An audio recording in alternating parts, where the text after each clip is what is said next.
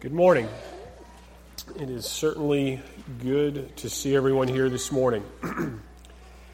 As you can see on the screen, we are going to be uh, discussing redeeming the time. If you were here four or five weeks ago, uh, you were here for part one of this uh, sermon, and today we will continue.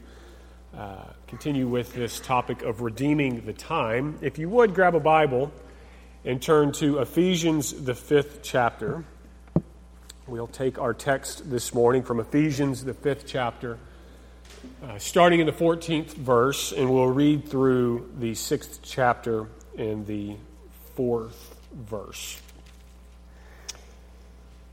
Starting in Ephesians, the fifth chapter. Wherefore he saith, Awake thou that sleepest and arise from the dead, and Christ shall give thee light. See then that ye walk circumspectly, not as fools, but as wise, redeeming the time, because the days are evil. Wherefore be ye not unwise, but understanding what the will of the Lord is. And be not drunk with wine, wherein is excess, but be filled with the Spirit, speaking to yourselves in psalms and hymns and spiritual songs, singing and making melody in your heart to the Lord giving thanks always for all things unto God and the Father in the name of our Lord Jesus Christ, submitting to yourself, submitting yourselves one to another in the fear of God. Wives, submit yourselves unto your own husbands as unto the Lord. For the husband is the head of the wife, even as Christ is the head of the church, and he is the Savior of the body. Therefore, as the church is subject unto Christ, so let the wives be subject to their own husbands in everything.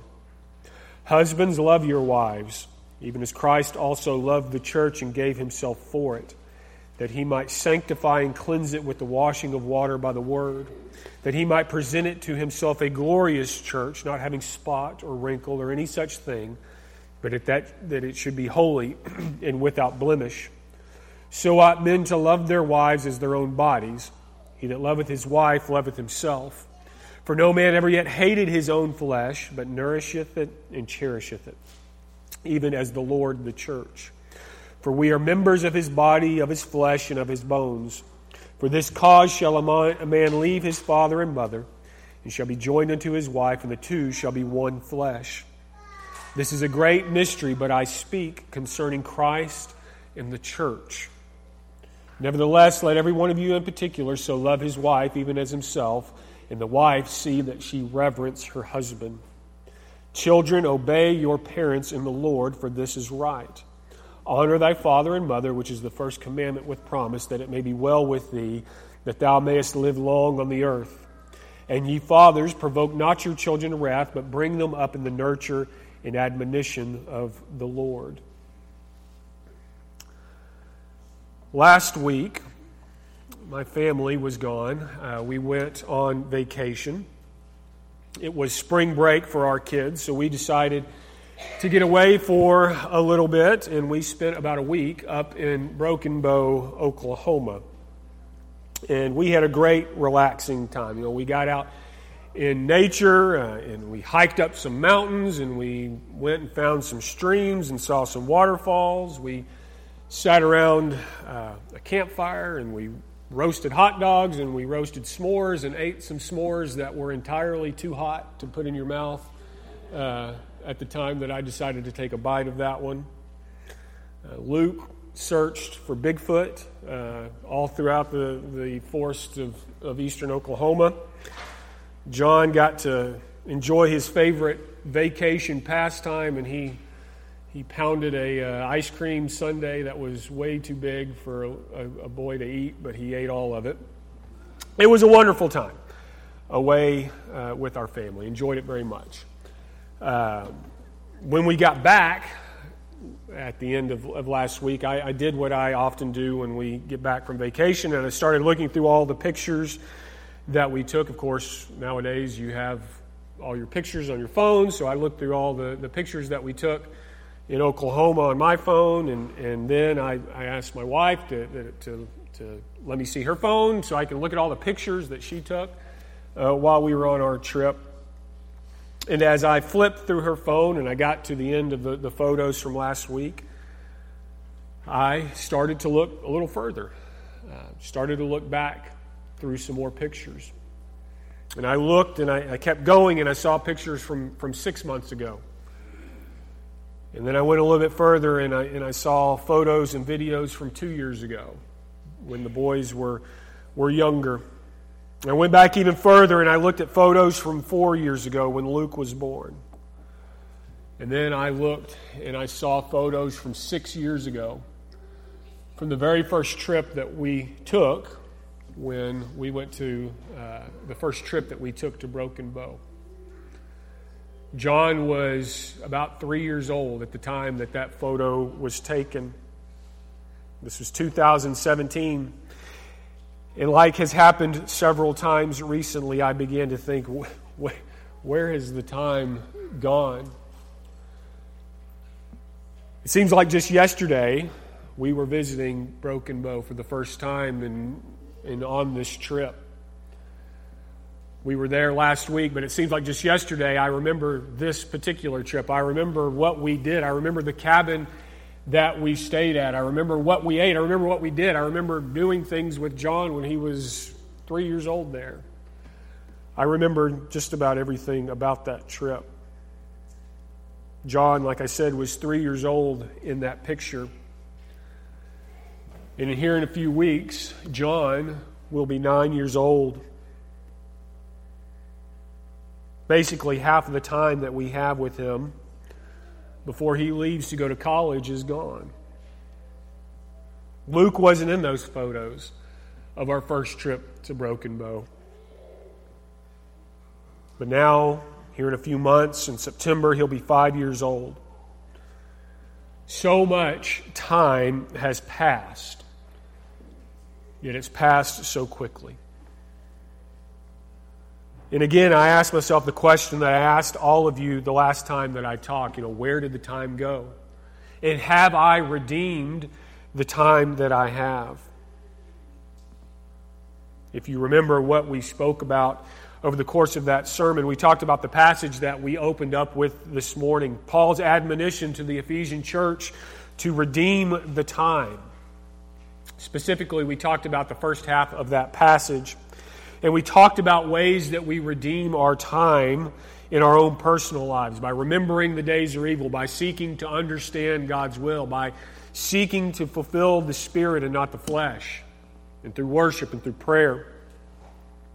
And today we're going to focus, we're going to discuss the second half of this passage that we read and discuss how we redeem the time in our relationships with others. When God created man, He made us in such a way, and He designed us to be part of communities. He saw Adam and he said, It's not good that man should be alone. The poet John Donne once said that man is not an island unto himself. We are made to be in relationships with others. First and foremost, of course, is our relationship with God. However, we are made in such a way to have a relationship with other people.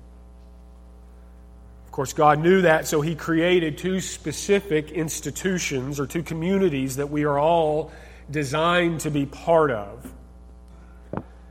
And those two communities are the family and the church.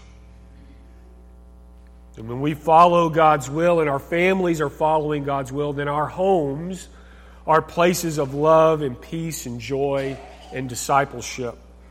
And when we follow God's will and we are active members of a local congregation, then we receive the spiritual nourishment and the love and the fellowship and the strength that we are designed to receive to that. But that it only will be the case if we redeem the time that we have. Like I said a moment ago, John is almost nine years old. Have I redeemed the time that I have with my son? have I spent the last nine years raising him in a godly way? Angela and I have been married for nearly 14 years. Have we spent the last 14 years striving to have a godly marriage? I am 41 years old. I was raised in the church. I spent my entire life attending church services. My family has been members of this congregation for around 30 years. Have I made the best use of my time as a member of the La Prada Drive Church of Christ? So many people wake up one morning and they realize that their family is in shambles. Their marriage is a mess, or their kids have rebelled against God, and they, and they come to, to, to, to the leadership and, and, and they say, Can you help me? My family's a mess. I mean, my family's in trouble. My, my life has taken a turn for the worst. And we begin to, to talk about what's going on in their homes or in their lives. And so often we'll, we'll hear them say, well, well, I was just focused on other things. I was focused on myself or I was focused on my job. I, I, I just got away from my, my family. I got away from the church. And really, what they are saying is, I decided to use the time that God has given me for other things. Other things were more important. I didn't redeem the time. And how sad is it for a parent to see their kid drift away from God, or a marriage fall apart, or someone to leave the faith, or their relationships around them fall apart because they didn't redeem the time? But Paul, in the passage that we opened with this morning, shows us how to best redeem the time in our relationships. He reminds the Ephesian Christians how they can best use their time in their relationships with others. And specifically in verse 21 that we read, starting there in verse 21, he begins to change the focus to our relationships with those around us. So this morning, we're going to, like I mentioned, have part two of this Redeeming the Time message. And we're going to look at four things that we must do in our relationships inside and outside of the home so that we can redeem the time. The first thing that I want for us to notice that Paul says in this section is that we must spend our time serving others Ephesians, the fifth chapter, and the 21st verse that we read says, Submitting yourselves to one another in the fear of God. After Paul teaches the Ephesian Christians to redeem the time, he tells them that they must submit to one another. How do we submit to each other? We do that by serving those around us. Galatians, the fifth chapter, and the 13th verse says, For brethren, ye have been called into liberty. Only use not liberty for an occasion to the flesh but by love serve one another. Romans, the 12th chapter, verses 9 through 13 says, Let love be without dissimulation. Abhor that which is evil, cleave to that which is good. Be kindly affecting one to another with brotherly love. In honor, preferring one another, not slothful in business, fervent in spirit, serving the Lord, rejoicing in hope, patient in tribulation, contrib- continuing instant in prayer, distributing to the necessity of the saints given to hospitality. Paul reminds the church in Galatia not to seek to fulfill the lusts of the flesh. He reminds them that they've been made free from their sins and that they should use this freedom, use this opportunity that they have to serve others. He reminds the church at Rome to show brotherly love to each other, to love one another, to show hospitality to each other, and to serve each other. And that is what it means to submit to one another, to love those around us. But this is so contrary to what we see in the world. And if we're honest, what we see in ourselves sometimes. In the world, what is the message? What do we hear? We hear that you should do what you want to do. You be you. You do you, is the message that we hear, right? You need to be you. You don't need to change. You don't need to worry about what other people want or what other people need. You need to take care of yourself first. And so we see a world that doesn't care about what their neighbor needs and ultimately doesn't care what God wants because they're focused on serving themselves and not God. But God intends for us not to serve ourselves, but rather He intends for us to look out for others and to serve others, just like our Savior. Look at Philippians, the second chapter, starting in the first verse.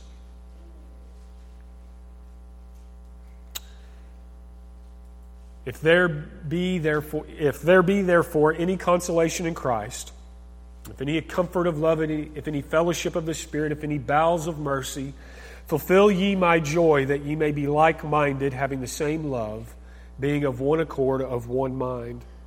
Let nothing be done through strife or vainglory, but in lowliness of mind let each esteem others better than themselves. Look not every man on his own things, but every man also on the things of others. Let this mind be in you, which was also in Christ Jesus, who being in the form of God thought it not robbery to be equal with God, but made himself of no reputation, and took upon him the form of a servant. It was made in the likeness of men. And being found in fashion as a man, he humbled himself and became obedient unto death, even the death of the cross. Wherefore God also hath highly exalted him and given him a name which is above every name, that at the name of Jesus every knee should bow of things in heaven, and things in earth, and things under the earth, and that every tongue should confess that Jesus Christ is Lord, to the glory of God the Father. If we are going to be disciples of Jesus, Paul says that we should have the same mindset as our Savior. And even though he is the King of kings and the Lord of lords, the creator of all things, he took on the form of a servant. And he laid down his life for others. And we'll talk more in depth about our homes here in a moment. But what about here in the church? Are we submitting to one another? Are we serving one another? As I look at all that we do and all that's going on in this congregation, you can see so much that we are doing to serve each other.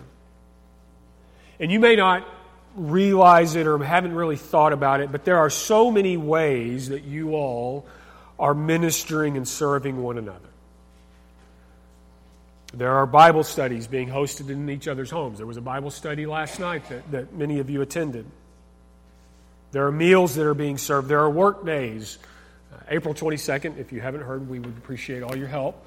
Uh, work days going on. There are summer works being planned that require so much help and all these sorts of things that are going on. So many of you do so much to serve this congregation. And I think I can speak for all of the leadership here. And I, when, I, when I say we cannot do what we do without the help of all of you here in this congregation. And we want to thank you for all that you do for this congregation here. But there's also so much that goes on behind the scenes that isn't visible to everyone, but that's still going on in, in serving each other. When a shoulder is needed to cry on, I know and I've seen so many of you here be there for people. When someone needs encouragement or someone needs instruction, there are people here that are, that are doing that and serving each other in that way.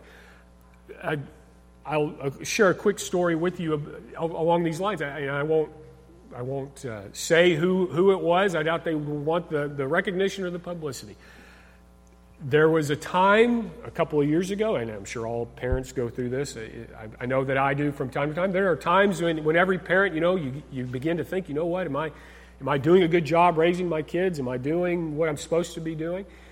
And I was going through one of those times as a, as a young father, and a elderly couple here, I won't, I won't tell who, that day that I was having these, these questions and thoughts and thinking about this and praying about it, that very day in the mail, I received a, a card from somebody here that all it said was, we, have, we see you, we, we love your little family. It's, it's evident that you're doing a wonderful job raising your kids.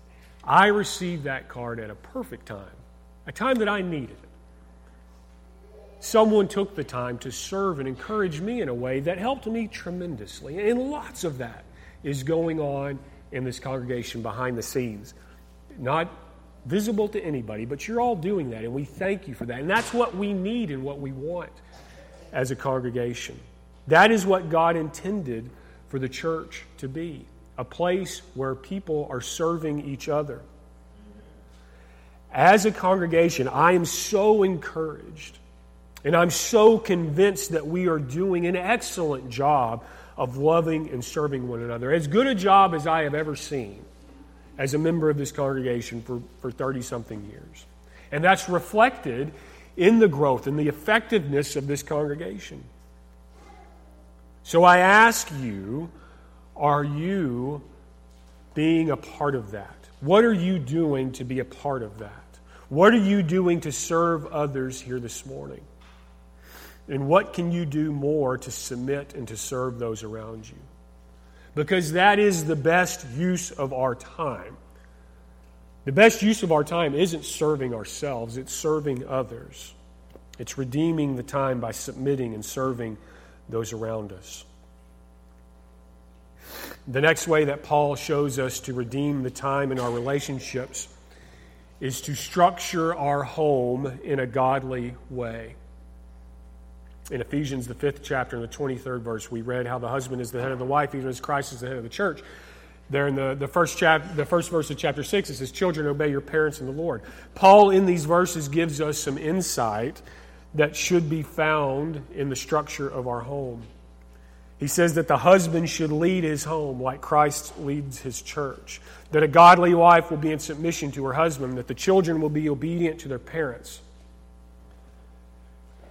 The family was ordained and designed by God.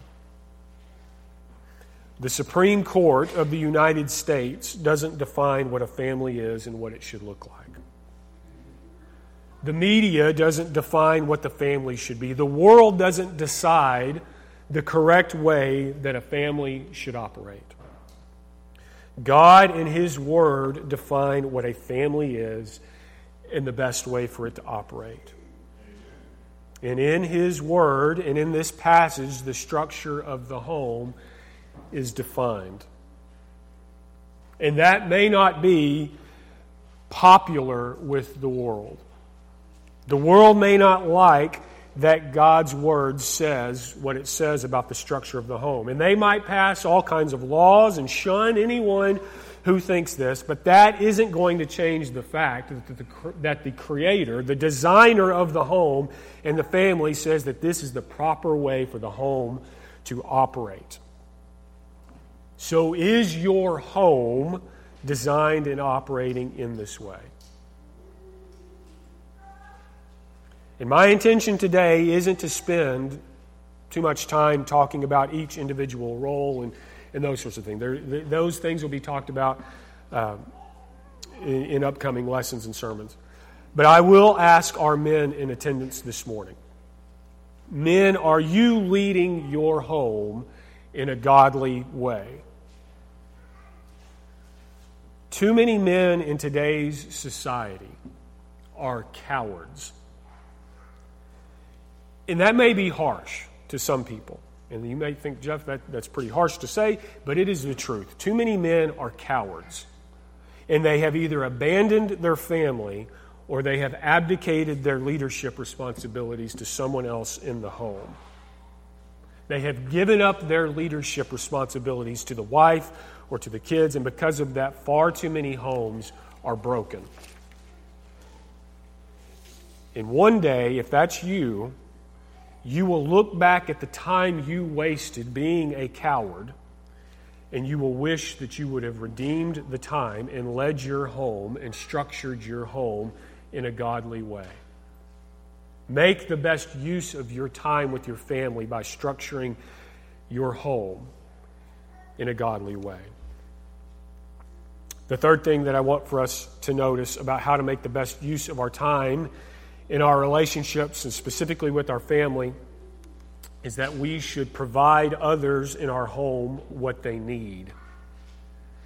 If you look back at a couple of verses that we read, Ephesians 5:25 says, "Husbands, love your wives." The 33rd verse says, "Wives, reverence your husbands. Uh, children, honor your father and mother." Paul reminds husbands that they must love their wives. Wives are reminded to respect or revere their husbands. Children are told to honor their father and mother. There are specific there are specific instructions to different individuals in the home to provide specific things to other people in the home. Why do you think that is? Husbands are told to love their wives, but it doesn't say wives love your husbands, right? So that does that mean that wives don't need to show love to their husbands? Of course not. Wives are reminded to reverence or respect their husbands, but it doesn't say husbands need to respect their wives. So, does that mean that husbands don't need to worry about respecting their wives? Of course not.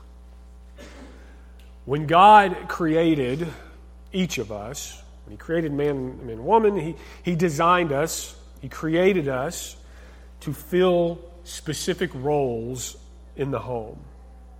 And I believe that we were created with specific, specific needs. We are made in such a way to receive certain things from other specific people in the home. A wife needs to see and she needs to feel and she needs to understand that she is loved specifically by her husband. He needs to make sure that he is making the choice to love and serve his wife emotionally and spiritually, she needs to feel and know without a doubt that her husband loves her. That's how women are created, that's how women are wired. Husbands, does your wife know that you love her? Do your kids see and know that you love your wife? A husband needs to see and feel and understand that he is revered and he's respected specifically by his wife. The wife must make sure that she is showing and communicating her reverence and her respect to him and for him. Emotionally and spiritually, he needs to, without a doubt, know that his wife respects him. That's how men are created, that's how men are wired. Wives, does your husband know that you respect him? Do your kids see that you respect their father. And kids, do your parents, do they see and know that you honor and then you respect them? Do you, through your obedience and your submission to them, do your parents know that you respect and that you honor them? And like I, mentioned this a moment ago, I'll let you kids in on a little secret. There are times, and maybe it's just me, I don't think it is. There are times when parents sometimes think, you know, am I doing a good job raising my kids? And I can tell you it makes life a lot easier and feel much more secure and fulfilled as a parent if they know that their kids are honoring and respecting them. Your parents need to see that and receive that from you. You have a responsibility to provide that honor and respect in the home. We are created, and the home was designed best to work optimally when wives know that they are loved by their husbands, and husbands are respected by their wives, and parents are honored by their children. When that occurs, each of us receive the emotional and spiritual edification and validation and those sorts of things to feel safe and secured and loved. We feel, we feel fulfilled when that occurs. And like I mentioned, that's, that's not to say we don't need all of those things.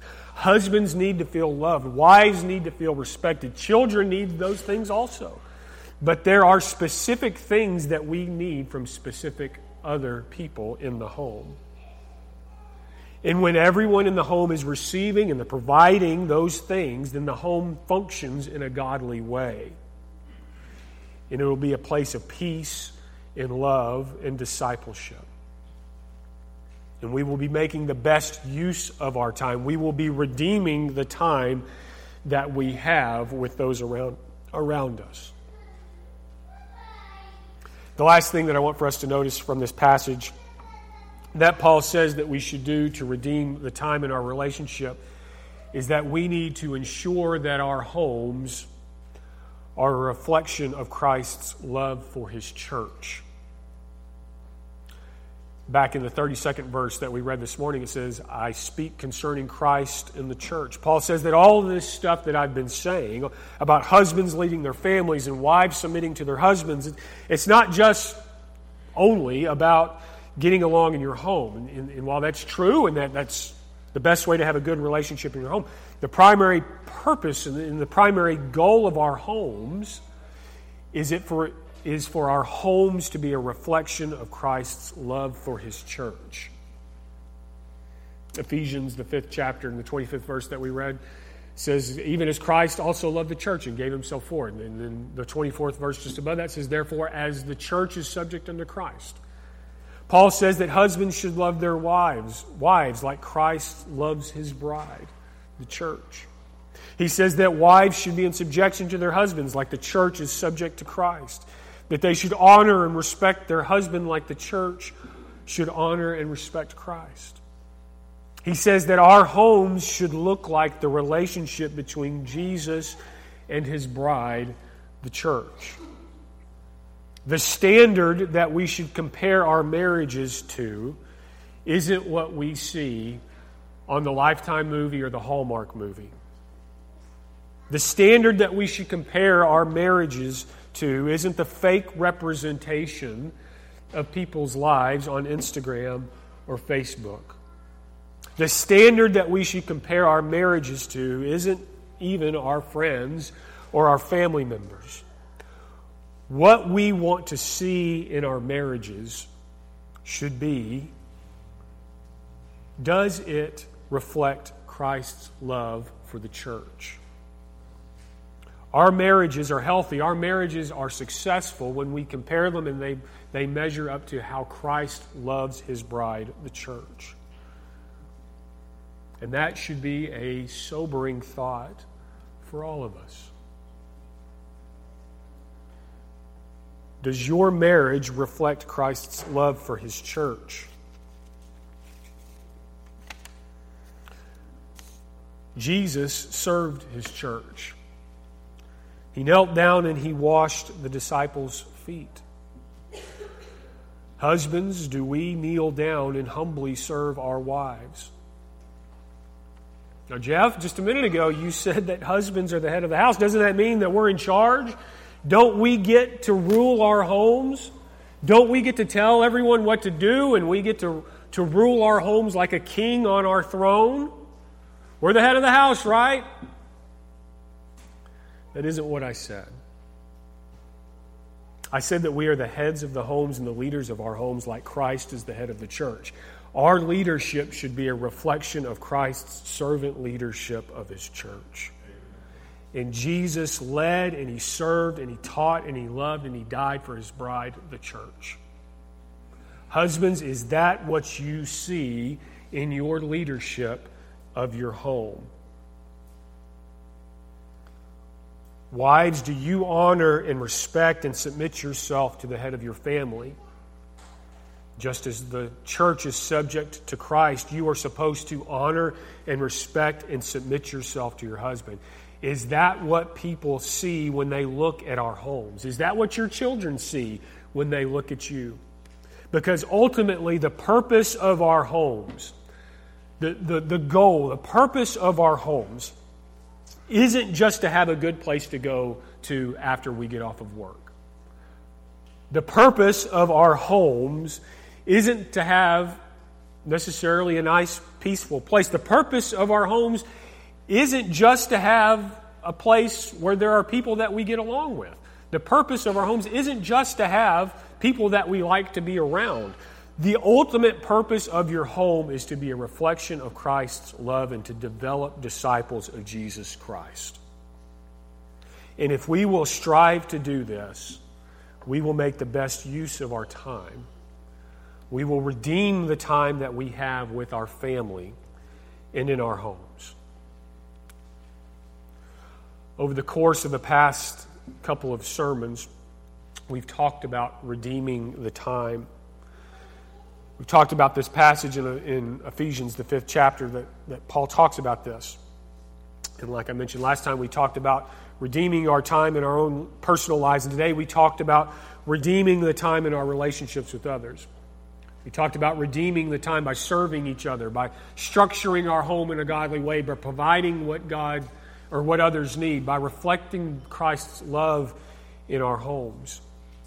In our lives and in our homes, are you doing this?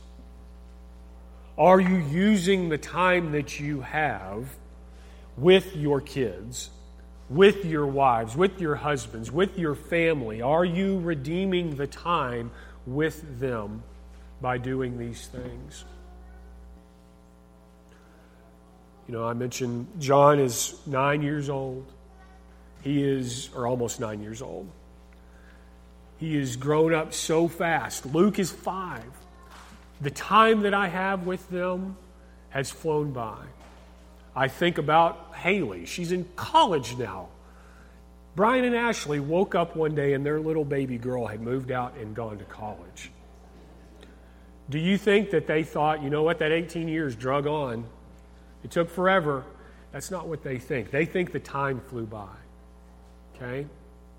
Angela and I have been married for 14 years. Those 14 years have flown by. And I, and I think back at that time that has flown by, and I wondered, have I made the best use of my time?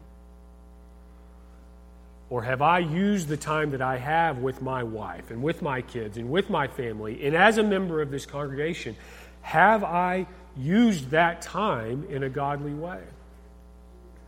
You know, we're all going to stand before God. And no one when they stand before God someday, is going to say, God, you know what? I used too much time serving you. I wasted so much time doing what you said. That's not what anyone's going to say.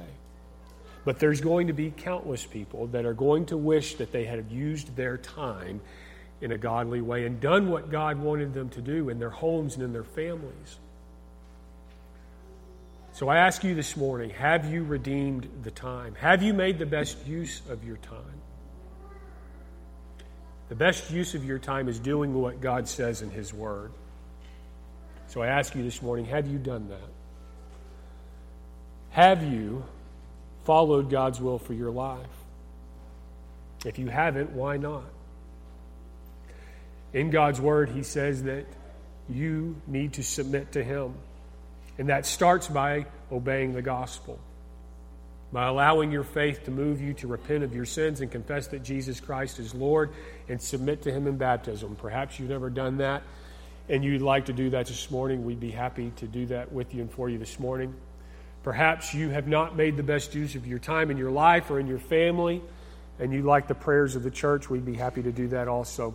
If there's anything we can do for you, please come as we stand and as we sing.